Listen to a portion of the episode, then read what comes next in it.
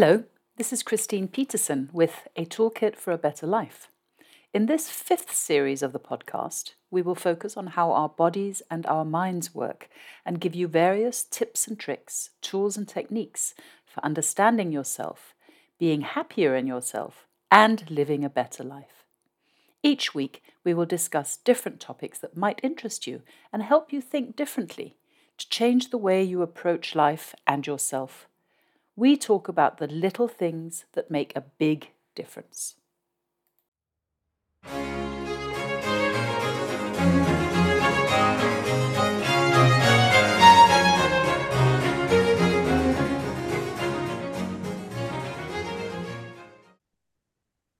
Hello.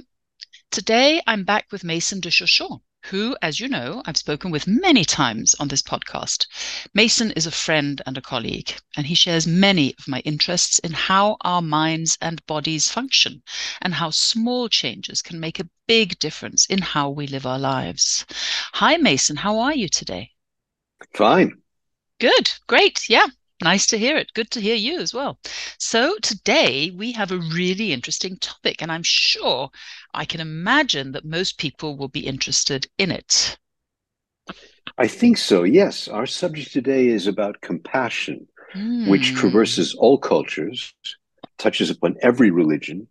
And while different religions and philosophies may have varying different beliefs and practices, compassion is often seen as a fundamental virtue. Yeah, indeed. So let's start as we usually do by defining it. So, how would you define compassion, Mason? I think uh, compassion is a, is a deep feeling of empathy, care, and concern for the suffering or difficulties experienced by others. Mm-hmm. It's the ability to recognize and understand the pain or struggle that someone else is going through and to respond with kindness, with support, and with a desire to alleviate their suffering.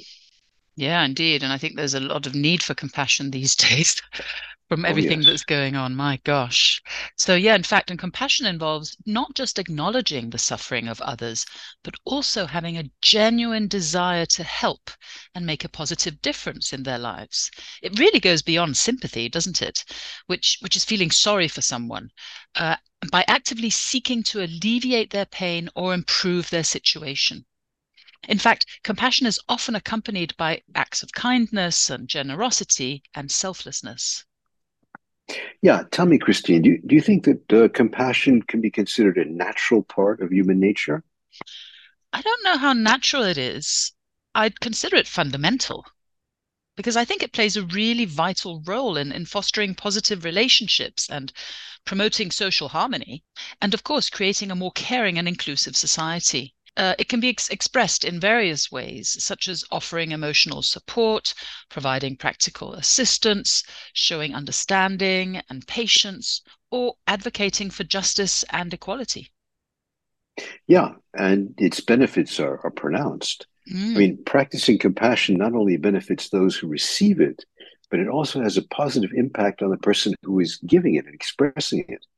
It can lead to increased happiness, emotional well being, uh, a sense of inter- interconnectedness with others. And compassion is often considered a virtue and a moral value in many religious, philosophical, and ethical traditions. Yeah, yeah. For example, in Buddhism, um, compassion or karuna is one of the central teachings in Buddhism. Yeah. The concept of compassion is closely linked to the idea of relieving suffering and cultivating a sense of empathy and loving kindness towards all beings. Compassion and love for others are also emphasized in Christianity. The parable of the Good Samaritan, for example, teaches us the importance of showing mercy and compassion towards those in need. Yes, that's right. And in Islam, compassion is known as rahmah. Mm. It's highly valued. Mm. Muslims are encouraged to show kindness, mercy, uh, generosity towards others, particularly those who are less fortunate. And in, in Hinduism, for example, compassion is considered really an essential quality. Mm. The concept of ahimsa, or nonviolence, promotes compassion and encourages individuals to avoid causing harm to others. Mm-hmm. And then, uh, well, then there's there's humanism, which, while it's not a religion per se, humanism is a philosophical worldview that emphasizes the inherent worth and dignity of all human beings. Mm. It also encourages, of course, compassion and empathy towards others. Yeah, indeed. So, really, the major religions and the Dalai Lama, for example, appears to consider compassion as central to his message to the world. Oh, absolutely. Mm. Uh, he said, in fact, if you want others to be happy, practice compassion. If you want to be happy, practice compassion. Yeah, I love that. And recently, Matthieu Ricard, who's a Buddhist monk, as well as a neuroscientist, and who has been called the happiest man in the world. Yeah. He explained in an article for the New York Times that he was once interpreting for the Dalai Lama in Brussels and that he told His Holiness, um, I'm going back to the retreat. What's your advice? And the Dalai Lama replied, In the beginning, meditate on compassion. In the middle, meditate on compassion. In the end, meditate on compassion. Yeah, that's that's it's true story. It's beautiful. Mm. Uh, in in Buddhism, compassion is considered a fundamental virtue, and it is cultivated through practices such as loving kindness, which uh, loving kindness meditation mm. uh, called metta, mm-hmm. and the development for the four immeasurables, which is in many religions, in fact, not just Buddhism. Uh, includes loving kindness, compassion, empathetic joy, and equanimity. Mm. And these uh, practices encourages encourage individuals to extend kindness, uh, to extend understanding and empathy towards all beings, including oneself. Yeah, that's really interesting. Does Buddhism actually attend to self-compassion? You know, the concept of self-compassion, as it's understood and discussed today, is not explicitly found from what I've understood, and you know, I'm also put a part of a, a, a mm. Buddha Dharma a Sangha. Mm. It's not explicitly found in traditional Buddhist teachings. However, the teachings of Buddhism do emphasize compassion and loving kindness towards oneself as well as others. Mm-hmm. While it appears that the Buddha did not specifically use the term self compassion, his teachings emphasize the importance of treating oneself, uh, not just others, with kindness and care. Because the Buddha taught that self compassion arises from understanding the nature of suffering and cultivating wisdom compassion and mindfulness. This includes recognizing and acknowledging one's own pain, one's own suffering, and one's own challenges, mm-hmm. and responding to them with kindness and understanding. Yeah. In, in Buddhist teachings, self compassion is implicitly understood as part of the broader practice of compassion and loving kindness, metta. Mm-hmm. By cultivating uh, compassion for oneself, individuals can develop a deeper sense of well-being and extend that compassion to others mm. ultimately then contributing to their own spiritual growth and the, the alleviation of, of suffering in the world mm-hmm. um, Kristin Neff for example who's an associate professor in the university of texas uh, in, in austin um, and is part of the uh, which is she's part of the department of educational psychology uh, dr neff received her doctorate at the University of California at Berkeley, studying moral development. She did two years of postdoctoral study uh, in Denver, the University of Denver, mm-hmm. studying uh, the self-concept development. That she created self-compassion scales. Mm-hmm. Uh, a long scale consists of 26 items, and the short scale of 12 items. And she's been credited with conducting the first academic studies, real academic serious studies into self compassion. Yeah, that's so interesting. She's the leading figure, in fact, in the field of self compassion research. She's developed a comprehensive framework and a set of ideas about self compassion. And as you know, her work emphasizes the importance of treating oneself with kindness, with understanding, and with acceptance, particularly in the face of suffering and failure and perceived inadequacies. So, here are some key principles and ideas that are associated with Neff's concept of self compassion. Neff defines self compassion as having three core components self kindness, common humanity, and mindfulness. Yeah. Self kindness involves being warm and understanding and supportive toward oneself, especially when you're faced with personal shortcomings or difficult experiences. It means really treating oneself as one would treat a close friend, rather than being self critical or judgmental. Then there is common humanity, wherein Neff emphasizes the recognition that suffering and challenges and imperfections are part of the shared human experience. By understanding that others also struggle, we can cultivate a sense of connectedness and reduce our feelings of isolation or maybe shame. She also talks about mindfulness, which involves being aware of one's thoughts and emotions and one's experiences in a non judgmental and balanced manner. Mindfulness allows individuals to observe their distressing thoughts and feelings without getting caught up in them or suppressing them. That's right. According to Neff, uh, self compassion offers numerous psychological, emotional, and relational benefits.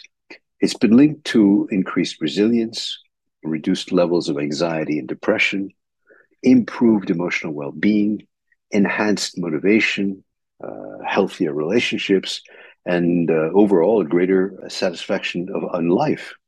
She differentiates self compassion from self esteem, and she suggests that self compassion is a more suitable and healthier source of self worth.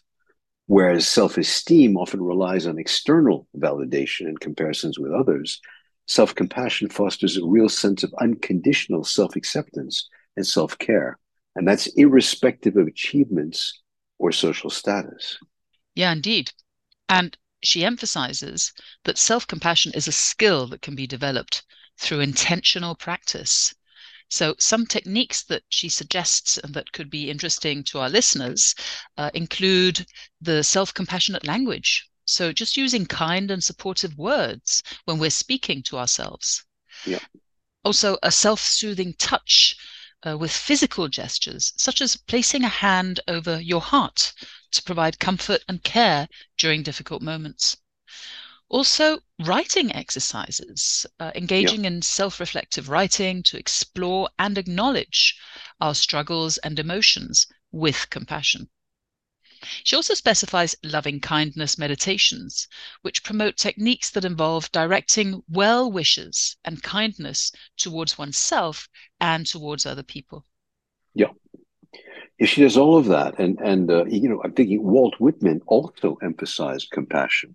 Mm, Mason, could you remind us who he was, please? Yeah, Walt Walt Whitman Jr. He was an American poet, essayist, and also a journalist. He's perhaps considered one of the most influential poets in, in American history. He incorporated both transcendentalism and realism in his writings and is often called the father of free verse. Mm. His work uh, was controversial at the time, uh, particularly in 1855 uh, with his poetry collection, perhaps the best known, called Leaves of Grass, which was described, crazy to me to think of it that way today, but was described at the time by some as being obscene for its overt sensuality. Mm. He, uh, he did say, Look, I, I do not ask the wounded person how he feels. I myself become that wounded person. Wow. So Whitman suggesting that he doesn't merely inquire about someone's pain or suffering from a detached perspective. Instead, he immerses himself in their experience, empathizing and connecting with their emotions and struggles. So, in essence, he's emphasizing the importance of empathy and the ability to truly understand and relate to others by immersing oneself in their perspective. So rather than maintaining a distant and detached stance, he suggests actively embracing the experiences of others to deepen our understanding of their pain and suffering. Yes, and and um, uh, you know, he okay, he was a writer and a poet, but we take a look at Albert Einstein. He, he was a mathematician and a physicist. Einstein also understood the importance of empathy. He said, which I didn't realize until I, I, started looking into this subject and reading about him. He said, Our task must be to be free and to free ourselves by widening our circle of compassion to embrace all living creatures and the whole of nature and its beauty. Mm. Einstein. Mm, wow. When, when, yeah, when he spoke about widening our circle of compassion to embrace all living creatures and the whole of nature, he was really emphasizing the importance of cultivating empathy and care for all forms of life. Yeah. He believed that our perspective and actions should extend beyond our immediate circle of family, friends, and community to encompass a really much broader sense of unity with the natural world. Yeah, indeed. He recognized that humans are interconnected with the environment and with other living beings. So, by acknowledging and appreciating the beauty and diversity of nature, he believed that we could develop a deeper understanding of our place in the world and our responsibility to protect and preserve it. Now, expanding our circle of compassion means extending empathy and kindness and respect, not just to our fellow human beings, but also to animals and plants and ecosystems. In fact, to the whole earth as a whole. It involves recognizing the intrinsic value and interconnectedness of all life forms and considering the potential impact of our actions on the well being of the entire planet. And that's extremely. And that's even more it's, true today. Yes, look, it, it's amazing. I mean, he he said that when he was alive years ago, before mm. there was all this present day consciousness of mm. what's going on.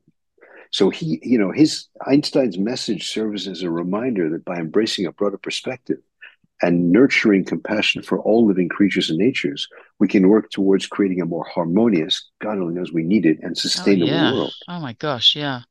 So Mason, what do you think is our takeaway from this discussion today? Uh, well, uh, that overall compassion is the capacity to recognize and respond to the suffering of others with kindness, uh, understanding, uh, and a genuine desire to help. Mm. It's a powerful force that has the potential to create positive change and really make the world a better place. Yeah, indeed. And that compassion can be cultivated and it can be developed through various practices and approaches. So, here are a couple of ways that you can cultivate compassion. So, first of all, is cultivate self compassion. Start by developing compassion towards yourself. Treat yourself with kindness and understanding and forgiveness. Practice self care and self acceptance because this will help create a foundation for extending compassion to others. Also, practice empathy. Empathy is the ability to understand and share the feelings of others. So make an effort to put yourself in someone else's shoes and try to understand their perspective and their emotions. And this will help you in developing a sense of connection and compassion towards others. Yeah. Also, of course, mindfulness, mindfulness mm. meditation. Mm. Engage in mindfulness meditation practices that focus on cultivating compassion. There are specific meditation techniques for doing this like loving kindness meditations or compassion meditations that help develop feelings of compassion towards oneself as well as others, of mm, course. Mm, yeah. And then learn about others' experiences, educate yourself about experiences and challenges uh, faced by different individuals and communities.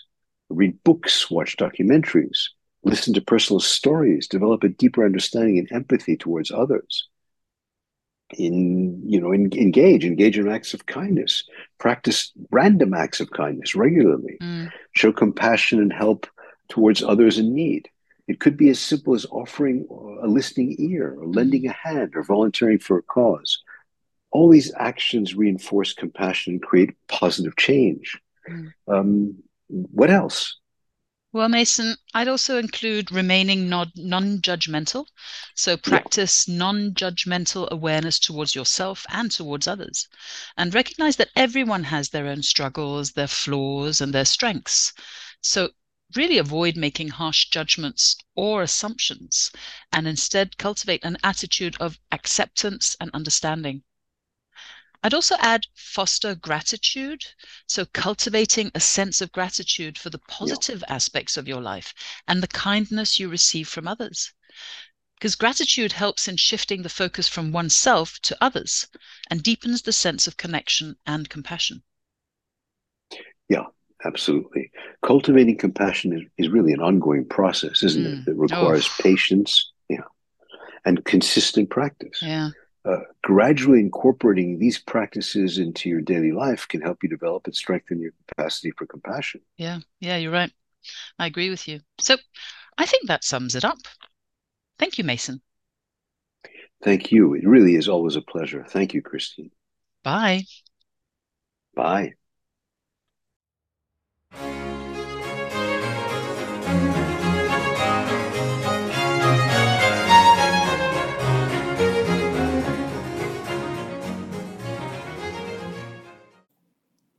Thanks for listening. We'll be back next week with another episode. You've been listening to A Toolkit for a Better Life, produced by Christine Petersen. For more information and details on how to contact us, please see the podcast description.